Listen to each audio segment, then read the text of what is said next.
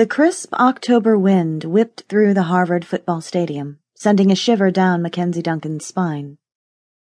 She was always the one to feel the chill of fall first, and first to freeze come winter. Mackenzie did not like the cold weather of Massachusetts.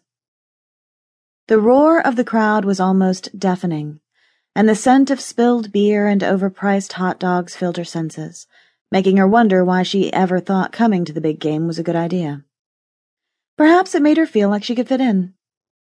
Perhaps she felt if she could just make it through one normal outing in her first year of college, she had a chance of the amazing experience her mother continued to rant about since she received her acceptance letter back in the spring. Remember to find the fun in college, Mackenzie. Despite what you think, college is not all about books. She tried telling her mother that she enjoyed books, as long as she could remember, she had immersed herself in fantasy worlds provided by the wonderful imagination of authors. Her lack of typical teenage behavior did not impress her mother. Touchdown! Harvard takes the lead! The obnoxiously loud commentator yelled into the microphone, sending his shrieking voice cascading through the sold out stadium. The crowd cheered, and Mackenzie stood with the rest of her classmates and clapped along, taking in the scene before her. Beers were clinked, others were chugged, but mostly they were spilled during the celebratory hugs between the final club members that acted as if they ruled the school. For all Mackenzie knew, they probably did. Final clubs were clubs for the elite, the rich, the students who had the money to go to Harvard without ever having to apply for financial aid or scholarship. Most of them were legacies, third or fourth or even fifth generation Harvard men. Everything in life had been given to them and Mackenzie hated the fact that she was jealous. Mackenzie stood to move farther away from the group, hoping the distance would allow her to pretend that they were not even there. If she could make it up to the top corner of the bleachers, she could sit through the rest of the game, have that one normal college experience, then get back to her studio apartment in time to get her paper on the mythology of ancient Egypt finished.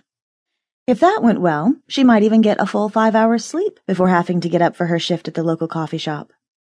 She took two steps, then remembered the scarf she had brought, knowing she would be cold. As she turned around, she bumped right into Todd Neely, president of the most affluent of the final clubs. Sorry, I didn't mean to run into you. I just need my scarf and you can have the seat. Mackenzie avoided his face. He had the bluest eyes and the blondest hair. He was muscular and tall and damn near perfect.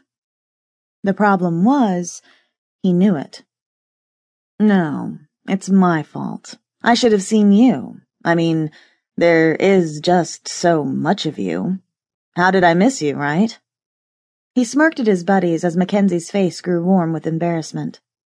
Then the embarrassment was gone, and she was left with rage. Mackenzie had a temper. She knew she wasn't the perfect size two that all the guys seemed to want, but she rarely considered herself a large woman. You're right, there is just so much woman here that you really wouldn't know what to do, would you?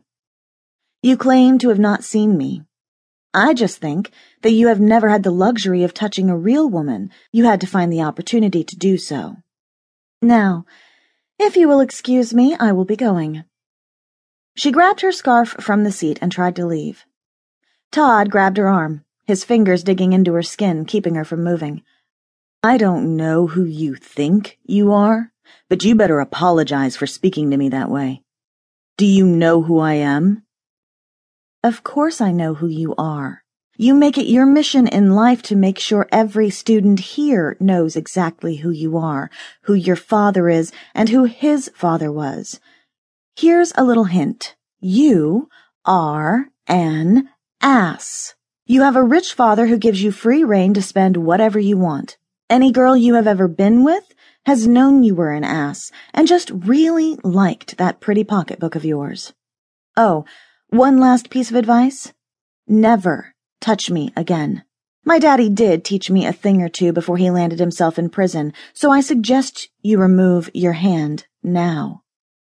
Mackenzie's little speech did nothing to help the situation she found herself in. The look on Todd's face went from annoyance to sheer murderous anger. His grip tightened on her arm.